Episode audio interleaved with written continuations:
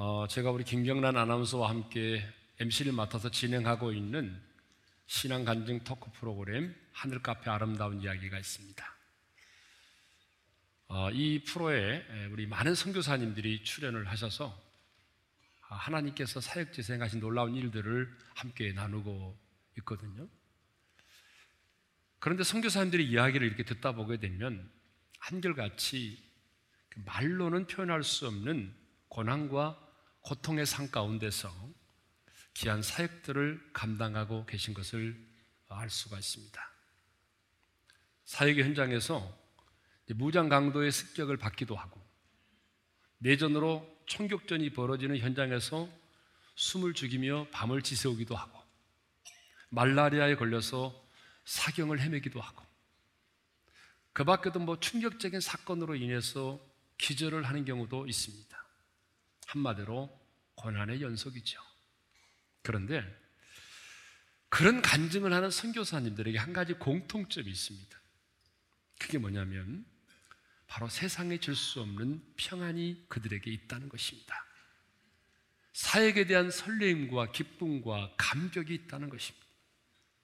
자신이 선교사가 아니라면 어떻게 이런 축복을 누릴 수 있겠느냐라며 감격해 하고 있습니다.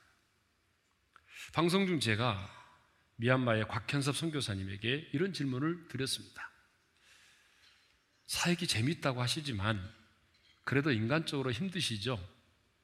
라고 묻는 말에 그분이 저에게 이렇게 대답을 했습니다. 제일, 제일, 제가 제일 힘든 게 뭔지 아세요? 그렇게 힘드시냐라고 묻는 말에 그렇지 않습니다라고 대답하는 것이 제일 힘듭니다. 여러분, 저 역시 참 목회가 너무 신명나고 재밌습니다. 이렇게 말하면 어떤 분들은 아, 아직 목회 뜨거운 맛을 못 봐서 그래. 이렇게 생각하는 분들이 없지 않아 있어요. 여러분, 제가 목회가 힘들고 괴롭지 않다라고 말하는 것은요, 제 삶에 어려움이 없어서가 아닙니다. 여러분, 제 마음 속에도 때로는 가슴앓이도 있고요. 거룩한 부담도 있습니다. 그럼에도 불구하고 목회가 이처럼 재밌고 신명나다. 이보다 더 좋은 일은 없다. 라고 말할 수 있는 이유는 제 인생 가운데 십자가가 없기 때문이 아니라 주님이 너무나 분명히 나와 함께 하시고 주님께서 내 사역의 현장 가운데서 일하심으로 내가 하나님의 일하심을 현장에서 볼 수 있기 때문이죠. 여러분 생각해 보십시오. 우리가 지난주일에 새생명 축제를 치렀는데요. 수백 명의 영혼들이 제가 전하는 복음 앞에서 마음의 문을 열고 주님을 영접하고 하나님의 생명으로 거듭나지 않았습니까? 물론 주의 성령께서 저를 도구로 사용하여 하신 일이지만 천하보다 귀한 영혼이 사망에서 생명으로 어둠에서 빛 가운데로 사탄의 사슬에 매였던 종들이 하나님의 자녀가 되었다고 하는 것 여러분 이 얼마나 놀라운 일입니까? 세상에 이보다 더 가치 있는 일이 있습니까? 여러분 세상에 이보다 더 귀한 일이 어디 있겠습니까? 세상에 이보다 더 보람된 일이 어디 있겠습니까? 생명을 살리는 이 거룩한 일에 주님의 도구로 쓰임 받을 수 있다는 내 자신이 여러분 얼마나 감격스러운지 모르겠습니다. 그런데 많은 사람들이 예수를 믿고 따르는 신앙생활을 굉장히 고리타분하게 생각을 한다는 것입니다. 아니, 재미도 없고, 신앙생활은 재미도 없고 고리타분하고, 신앙생활은 어떤 인생의 무거운 짐을 지고 어쩔 수 없이 순례자의 길을 걸어가는 것으로 생각을 한다는 거죠. 그래서요, 우리 예수 믿고 천국 갑시다 말하면 이렇게 말하는 분들을 상당히 많이 만나죠. 예, 저 언젠가는 믿을 겁니다. 안 믿는 게 아닌데 지금 예수 믿으면 재미가 없잖아요. 그러니까 지금 실컷 놀고 실컷 재미 보고 제가 늙어서 죽을 때쯤 되면은 그때 가서 예수 믿겠습니다. 라고 말하는 분들을 많이 만나게 됩니다.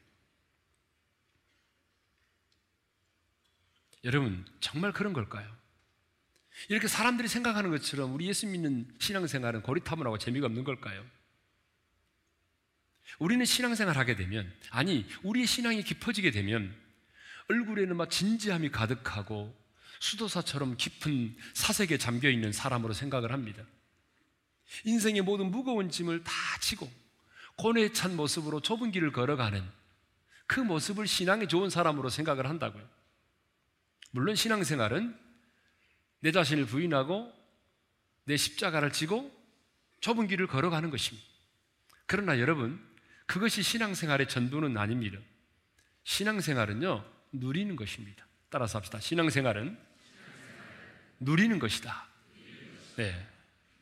여러분, 제약의 멍에를 벗고 하나님이 내게 주신 자유를 누리고 하나님의 자녀된 특권을 누리고 하나님 나라의 기쁨과 평안을 누리고 구원의 즐거움을 누리는 것입니다. 할렐루야. 하나님은 우리에게 자유를 주시고 기쁨을 주시고 평안을 주시고 그리고 소망을 주시기 위해서 우리를 부르셨습니다. 그렇기 때문에 여러분 신앙생활은 절대로 고리타분한 게 아닙니다. 무거운 짐을 지고 고뇌에 찬 생각을 가지고 여러분 어쩔 수 없이 그 좁은 길을 걸어가는 게 아니란 말이죠. 신앙생활의 핵심은 매임이 아니라 자유이고 신앙생활의 핵심은 여러분 누림입니다. 누림. 신앙생활은요 행하는 것이 먼저가 아니라 누림이 먼저입니다. 우리 한번 따라서 합시다. 신앙생활은 누림이 먼저다. 그런데 많은 성도들은요 내가 뭔가를 해야 할 텐데라는 부담감을 가지고 있습니다. 그런데 신앙생활은 내가 뭔가를 하는 것이 먼저가 아니라 하나님께서 주 예수 그리스도를 통하여 우리에게 주신 것들을 누리는 것이 먼저라는 거죠. 그러니까 여러분, 뭔가 주를 위해서 뭔가를 먼저 하려고 하지 말고요. 여러분, 우리가 누리는 걸 먼저 시작하셔야 돼요. 물론 우리가 복음을 위해서 살아야 됩니다. 사도 바울도 주님을 만나고 난 이후에 뭐라고 말했냐면, 주여 내가 무엇을 해야 하오리까라고 물었던 것입니다. 그렇습니다. 여러분, 우리가 하나님의 자녀가 되면 해야 할 일들이 많습니다. 우리가 감당해야 될 사역들이 참 많습니다. 그러나 그건 역시 누림으로부터 행해져야 된다고 하는 것이죠. 여러분, 누림이 없이 하는 것은 오래 가지 못합니다. 그렇기 때문에 누림이 먼저죠. 여러분, 자녀를 보실까요?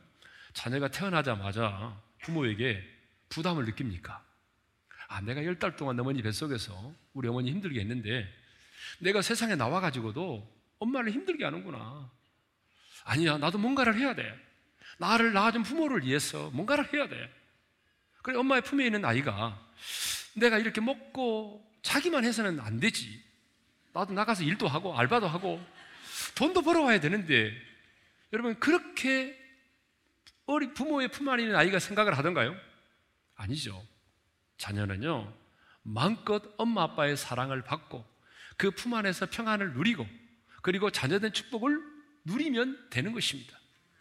예수님을 영접함으로 거듭난 성도 여러분, 신앙 생활은 누리는 것입니다. 그러므로 신앙 생활을 누림으로부터 시작하시길 바랍니다. 오해하지 마십시오. 봉사와 사역을 하지 말라는 것이 절대로 아닙니다. 왜냐하면 신앙생활을 누림으로부터 시작하지 않으면 율법적이고 종교적인 사람이 되기 때문입니다. 세상의 일도 재미가 없으면 오래 가지 못합니다. 주님을 따르는 길은 분명히 좁은 길입니다. 여러분, 주님을 따르는 길은 눈물 없이는 못 가는 길입니다. 그렇지만, 정말 정말 십자가를 지는 길이고 좁은 길이지만, 그러나, 주님이 우리와 함께 동행하시는 길이기 때문에, 여러분, 남들이 경험하지 못하는 위로와 평안을 맛보고, 기쁨을 누리고, 그리고 사역의 열매를 경험하면서 찬송하며 그 길을 따라가는 것입니다. 이게 다른 거예요, 여러분. 여러분, 바울과 신라를 볼까요? 바울과 신라가 억울하게 누명을 쓰고 복음 전하다가 깊은 빌보 감옥에 갇혔잖아요. 나중에 무수히 맞아가지고 몸이 피멍에 들고 옷이 찢겨지고 두 발이 착고에 체임을 매임을 당했잖아요.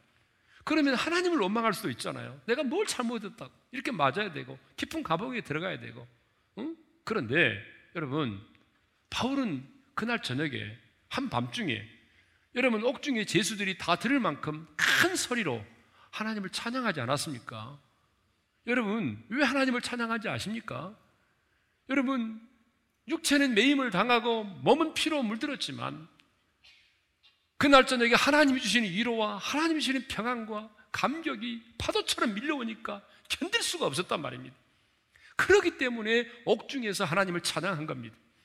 여러분, 우리 주님도 제자들과 최후의 만찬을 하신 다음에 여러분, 그 감남산, 죽음이 기다리고 있는 감삼, 감남산을 향하여 나갈 때 어떻게 나가느냐라고 성경이 말하고 있냐면 찬미하며 나가시니라 이렇게 되어 있습니다. 그러므로 우리도 주 따라 가는 길 험하고 멀어도 찬송을 부르며 뒤따라 가리라.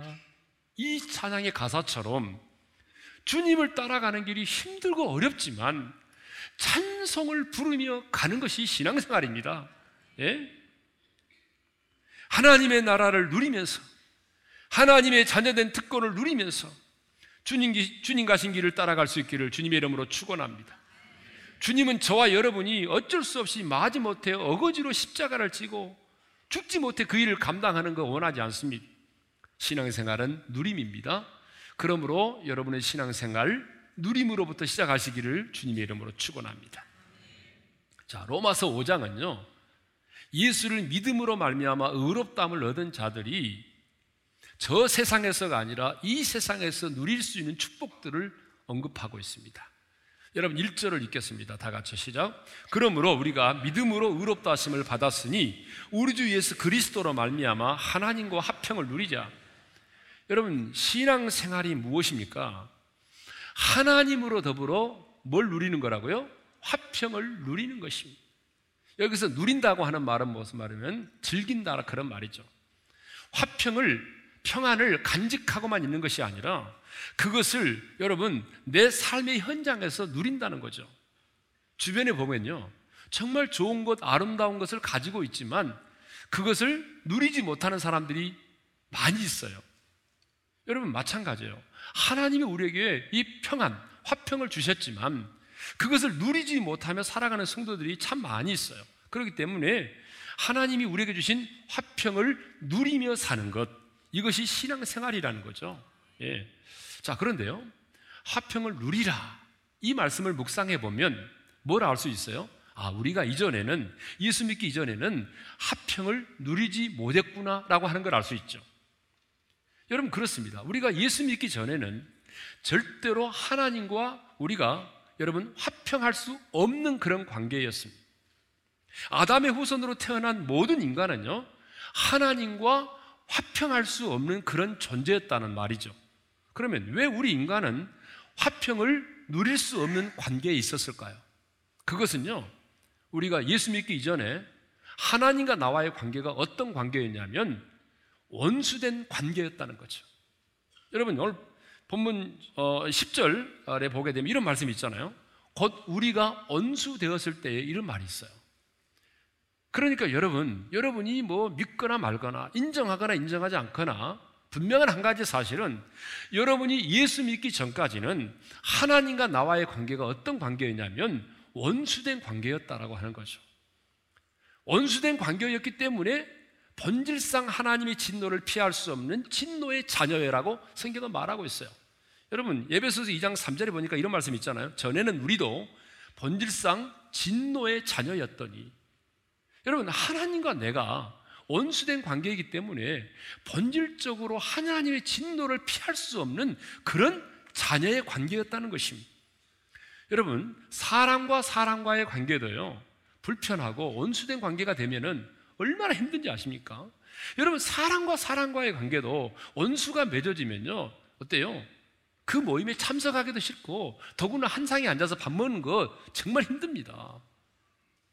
사람과 사람과의 관계도 원수가 맺어지면요 얼마나 불편한지 몰라요. 그런데 하물며 여러분 피조물인 우리 인간이 저물주이신 하나님과 원수된 관계에 있었다고 한다면 그 마음에 어찌 평안이 있을 수가 있겠습니까? 예? 날마다 죄 가운데 거하며 죄책감 가운데 살아가는 그 마음에 무슨 평안이 있겠습니까? 아니, 하나님과 원수된 관계에 있는 영혼이 날마다 죽음을 두려워하고 그 지옥의 심판을 두려워하고 살아가는데 어찌 그 마음에 평안이 있을 수 있겠냐 그 말입니다. 그러면 언제부터 그리고 왜 하나님과 우리와의 관계가 원수된 관계가 되었을까요? 그것은요, 우리 인간이 하나님과 맺은 언약을 일방적으로 파기했기 때문에 그렇습니다. 우리 인류의 시조인 첫사람 아담이 우리를 대표하고 있는 첫사람 아담이 하나님과 같이 되어보려고 하는 영적인 교만 때문에 선악을 알게 하는 남의 실과를 따먹는 그 순간에 하나님과 나와의 관계가 어떤 관계가 되었다고요? 온수된 관계가 되어버렸어. 그런데 억울하잖아요, 우리는. 내가 따먹은 게 아닌데. 그런데 여러분, 억울하지만 어쩔 수 없어요.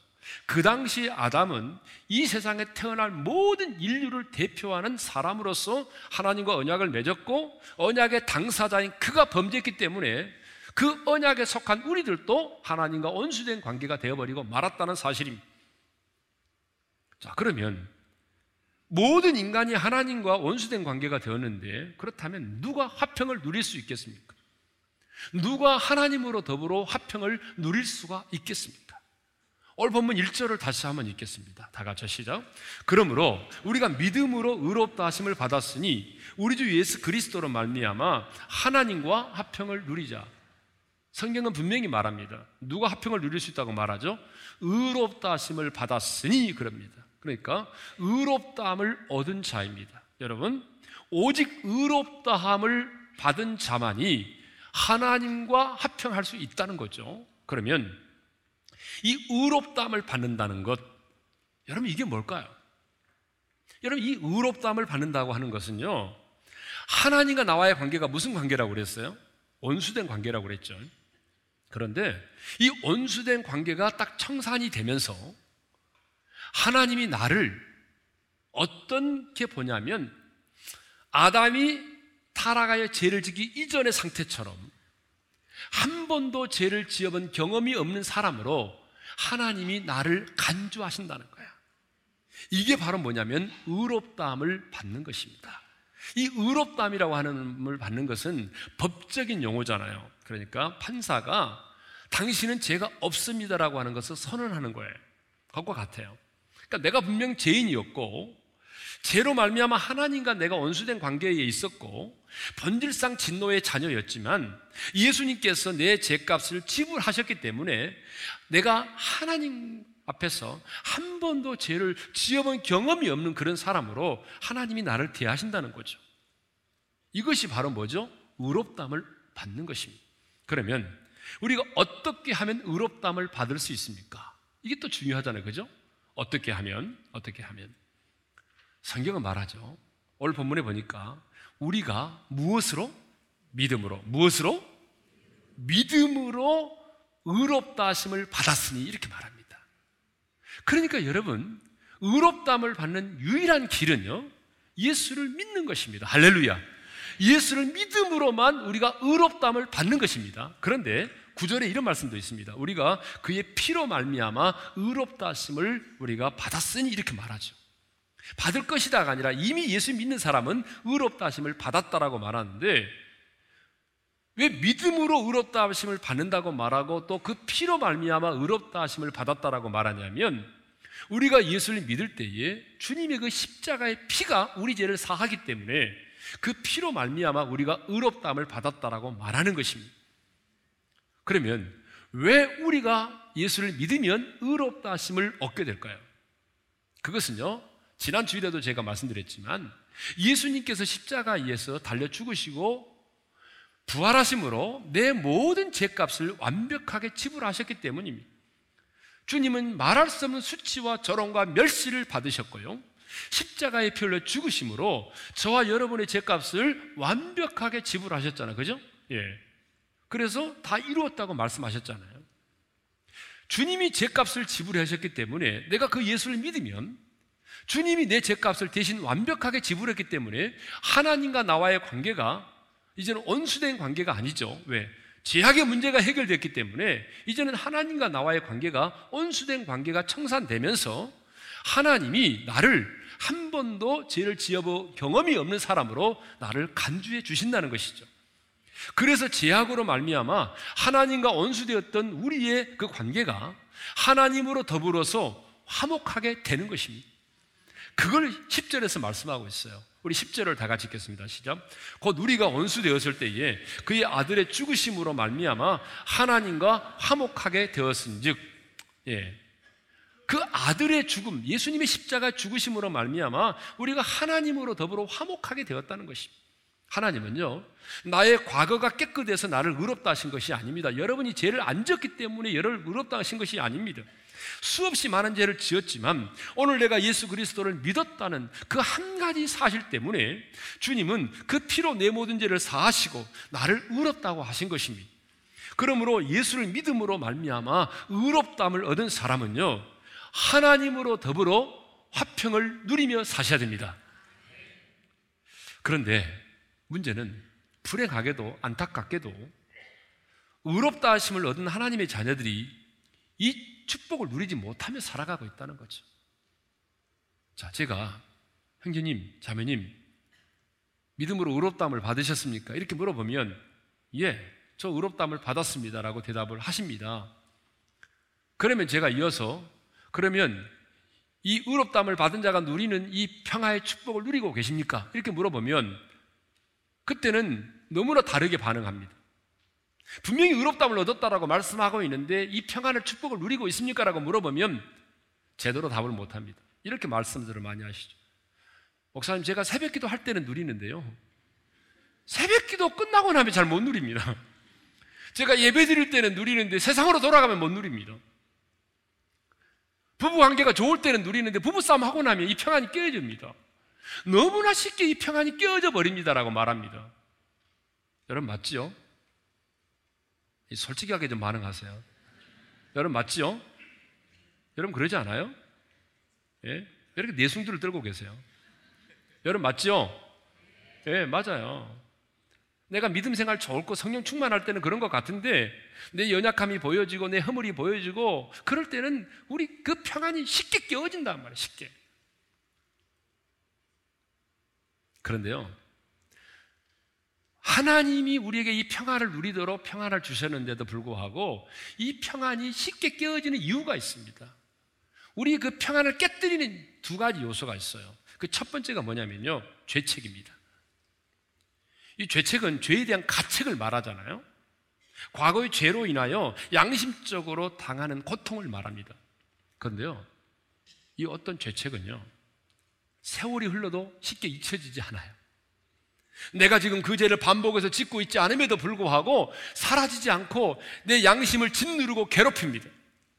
선행을 해도 예배를 드려도 사라지지 않고 계속해서 집요하게 고통을 안겨줍니다. 그러나 여러분, 이것이 이 재책이 우리에게 약속하신 이 평안의 축복을 깨뜨릴 수는 없어요. 왠지 아세요? 왜냐하면 예수님께서 우리 모든 죄를 다 사하셨기 때문입니다. 골로새서 2장 13절에 이런 말씀이 나오죠. 다 같이 읽겠습니다. 시작.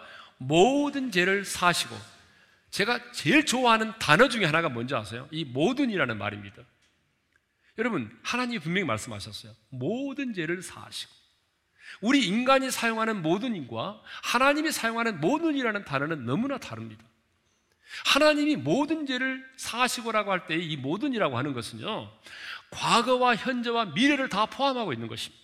그러니까 과거에 지은 죄, 지금 짓고 있는 죄, 심지어는 미래에 지을 죄까지 주님은 미리 모든 죄를 사하셨다라고 말씀하고 있습니다. 그리고 이 모든이라는 말 속에는요, 내가 알고도 지은 죄가 있고 내가 모르고도 지은 죄까지 포함되는 것입니다. 그리고 이 모든 이라는 말 속에는 여러분 죄에 대한 가책감, 그 죄에 대한 가책까지 다 포함되어 있는 것입니다. 우리 예수님이 십자가 달려 죽으실 때에 여러분 수치와 부끄러움을 받으셨잖아요. 빨가벗김 당하시고 침뱉음을 당하시고 조롱을 받으시고 이게 뭐예요? 수치잖아요. 이 죄에 대한 가책이에요. 그러니까 주님은 우리 십자가에서 그냥 우리 죄만을 사하신 것이 아니라 그 죄에 대한 가책까지라도 다 사하셨다 그 말입니다. 그러므로 더 이상 예수를 믿음으로 말미암아 의롭다함을 얻은 자에게는 죄책감 때문에 괴로워해서는 안 됩니다. 정말 예수님 앞에서 여러분이 예수 믿고 난 이후에 어떤 죄를 지었다고 한다면 정말 하나님 앞에서 그 죄를 진정으로 회개하셨다고 한다면 여러분 더 이상 우리가 그 죄책감에 짓눌려야 될 이유가 없습니다. 두 번째로 평화를 깨뜨리는 게 있는데 그것이 뭐냐면 우리 자신의 불안전성입니다. 이 불안전성이라고 하는 게 뭐냐면 내가 그리스도인으로 이렇게 살아서는 안 되는데 그렇게 살지 못하는 것에 대한 안타까움 있죠. 이것이 우리의 불안전성이죠. 여러분, 우리 모두에게는 이런 불안전성, 이 안타까움이 있어요. 자, 내가 의롭다함을 얻은 하나님의 자녀라면 온유하고 겸손하고 사람들에게 덕을 끼치고 살아야 되는데 너무나 쉽게 화를 내고 신경질을 부리는 자신을 생각할 때에 평안이 깨어져 버려요. 너무나 쉽게 넘어지고 어제도 미워한 시어머니 오늘 또 미워하고 어제 바가지 긁고 또 긁고 이런 거 보면서 거룩하지 못한 자신의 언행 심사를 보면서 자신이 미워지고 자신에 대해서 혐오감이 생길 때가 얼마나 많아요. 여러분 신앙생활 하면서 내 자신에게 실망하고 내 자신이 미워질 때가 얼마나 많습니까? 여러분 안 그렇습니까?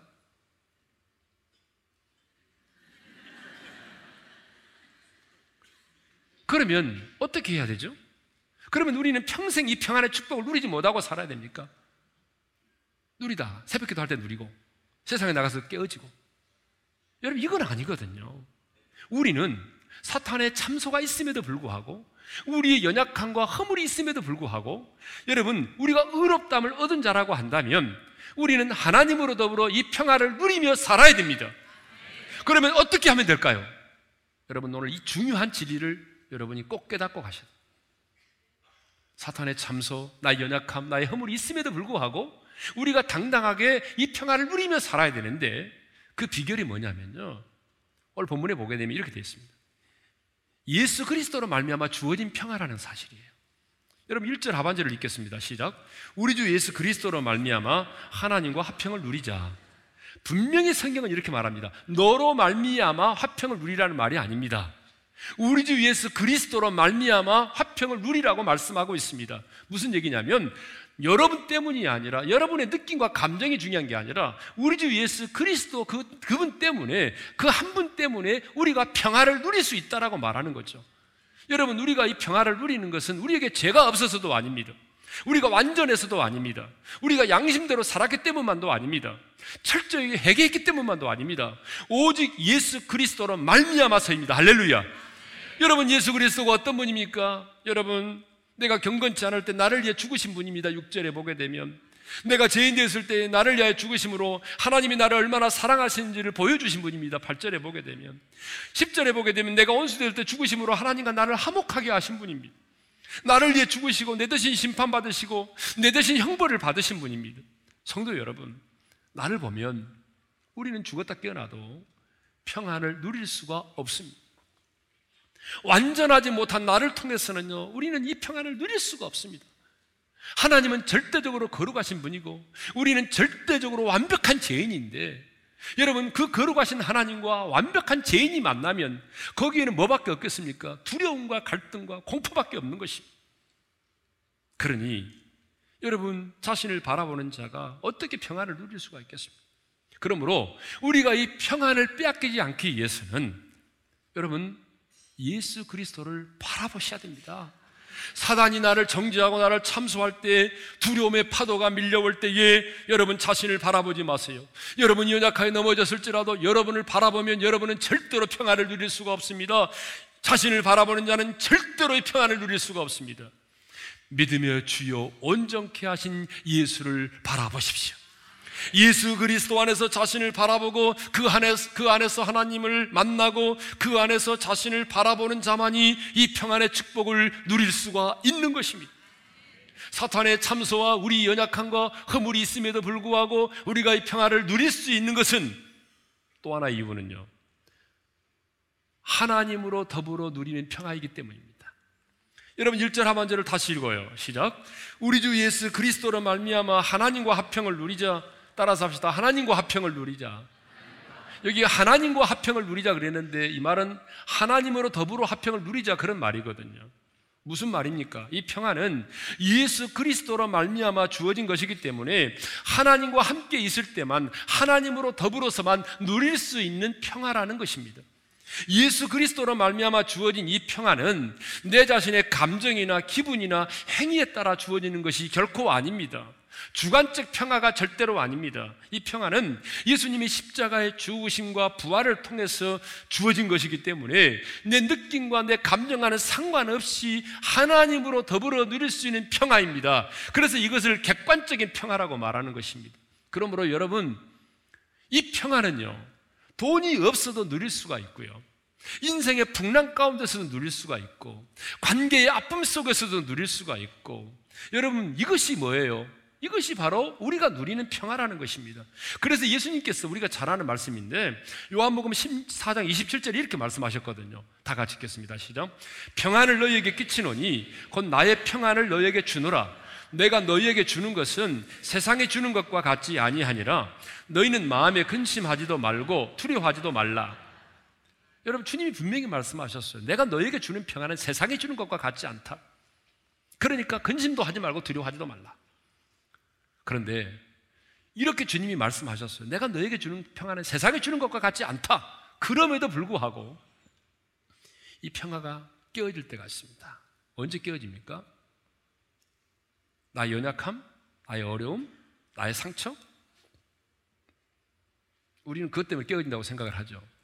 그런데 나의 연약함, 나의 약함, 나의 상처, 나의 어려움 때문에 이 평화가 깨어지는 것이 아니에요. 하나님과의 관계가 깨어지면 이 평화가 깨어집니다. 그러니까 여러분, 여러분의 풍랑이 크기 때문에, 문제가 크기 때문에 그 평화가 깨어지는 건 절대로 아닙니다. 하나님과 나와의 관계가 깨어지면 이 평화가 깨어집니다. 왜냐하면 우리가 이 평화는 하나님으로 더불어 누리는 평화이기 때문에 그렇습니다. 우리가 누르는 평화는 하나님으로 더불어 누리는 평화이기 때문에 하나님과 나와의 관계가 멀어지면 하나님과 나와의 관계가 깨어지면 여러분 이 평화를 누릴 수가 없는 거죠. 그래서 사탄은요, 이 인간관계, 재정의 압박, 시기와 질투, 이런 것들을 동원해서 결과적으로는 하나님과 나와의 관계를 멀어지게 만드는 거죠. 예? 그렇기 때문에 여러분, 우리는 문제가 크면 클수록, 상황이 어려우면 어려울수록 하나님께로 더 가까이 나아가셔야 됩니다. 문제가 크면 클수록 더 믿음의 줄을 굳게 붙잡으셔야 됩니다. 의롭다함을 얻은 사랑하는 성도 여러분. 왜 주님이 이 세상에 인간의 몸을 입고 오셨습니까? 왜 주님이 십자가에 날 죽으시고 부활하셨습니까? 왜 주님이 징계를 받으셨습니까? 주님이 왜 우리를 부르셨습니까? 성경은 말합니다. 세상에 줄 수 없는 평안을 주기 위함이라고. 우리를 향한 주님의 관심은 돈이 아닙니다. 저와 여러분을 향한 주님의 관심은 출세와 성공이 아닙니다. 오늘 또 저와 여러분을 향한 주님의 관심은 평안입니다. 왜냐하면 평안이 없는 축복은 진정한 축복이 아니기 때문이죠. 여러분 예레미야 29장 11절을 우리 한번 읽겠습니다. 다 같이 시작. 너희를 향한 나의 생각을 내가 안 하니 평안이요 재앙이 아니니라. 너희에게 미래와 희망을 주는 것이니라. 여러분 자녀된 우리를 향한 하나님 아버지의 마음을 아십니까? 저와 여러분을 향한 하나님 아버지의 생각은 재앙이 아니고 평안이라고 분명히 말씀하셨습니다. 그리고 우리에게 미래와 희망을 주는 것이라는 것입니다. 사탄은 과거 지향적이고 하나님은 언제나 미래 지향적입니다. 그래서 사탄은 과거를 가지고 우리를 붙들고 늘어지지만 하나님은 이제는 뒤에 있는 것은 잊어버리고 표대를 향하여 나아가라고 말씀하십니다. 하나님의 우리를 향한 하나님의 생각은 미래와 희망을 주는 것입니다. 그렇다면 지금 여러분은 하나님으로 더불어 이 평안의 축복을 누리며 살고 계십니까? 문제가 커서 여러분이 이 평화를 못 누리는 게 아니라니. 여러분 이 고난은 이, 풍, 이 주님이 주기에 약속하신 이 평화는 인생의 밤중에서도 인생의 풍랑 가운데서도 재정의 압박 속에서도 인간관계 갈등 속에서도 여러분 우리가 누릴 수 있는 평안 그렇다면 의롭담을 얻은 내가 오늘 이 평안을 누리고 있냐 그 말이에요. 먼 훗날 상황이 좋아지면이 아니라 주님이 우리에게 요구하는 것은 지금, 지금 이 삶의 현장에서 그 어려운 상황 속에서 이 평화를 누리고 있느냐는 이겁니다. 신앙생활은 누림입니다. 그래서 우리 예수님께서 요한복음 16장 33절에서 이렇게 말씀하셨습니다. 이것 내가 이것을 너에게 이르는 것은 너희로 내 안에서 뭘 누리게 하려 함이라 평안을 누리게 하려 함이라. 오늘 이 말씀을 다시 한번 읽고 설교를 마치도록 하겠습니다. 다 같이 읽겠습니다. 시작. 이것을 너에게 이르는 것은 너희로 내 안에서 평안을 누리게 하려 함이라. 세상에서는 너희가 환란을 당하라. 담대하라. 내가 세상을 이겨노라. 아멘.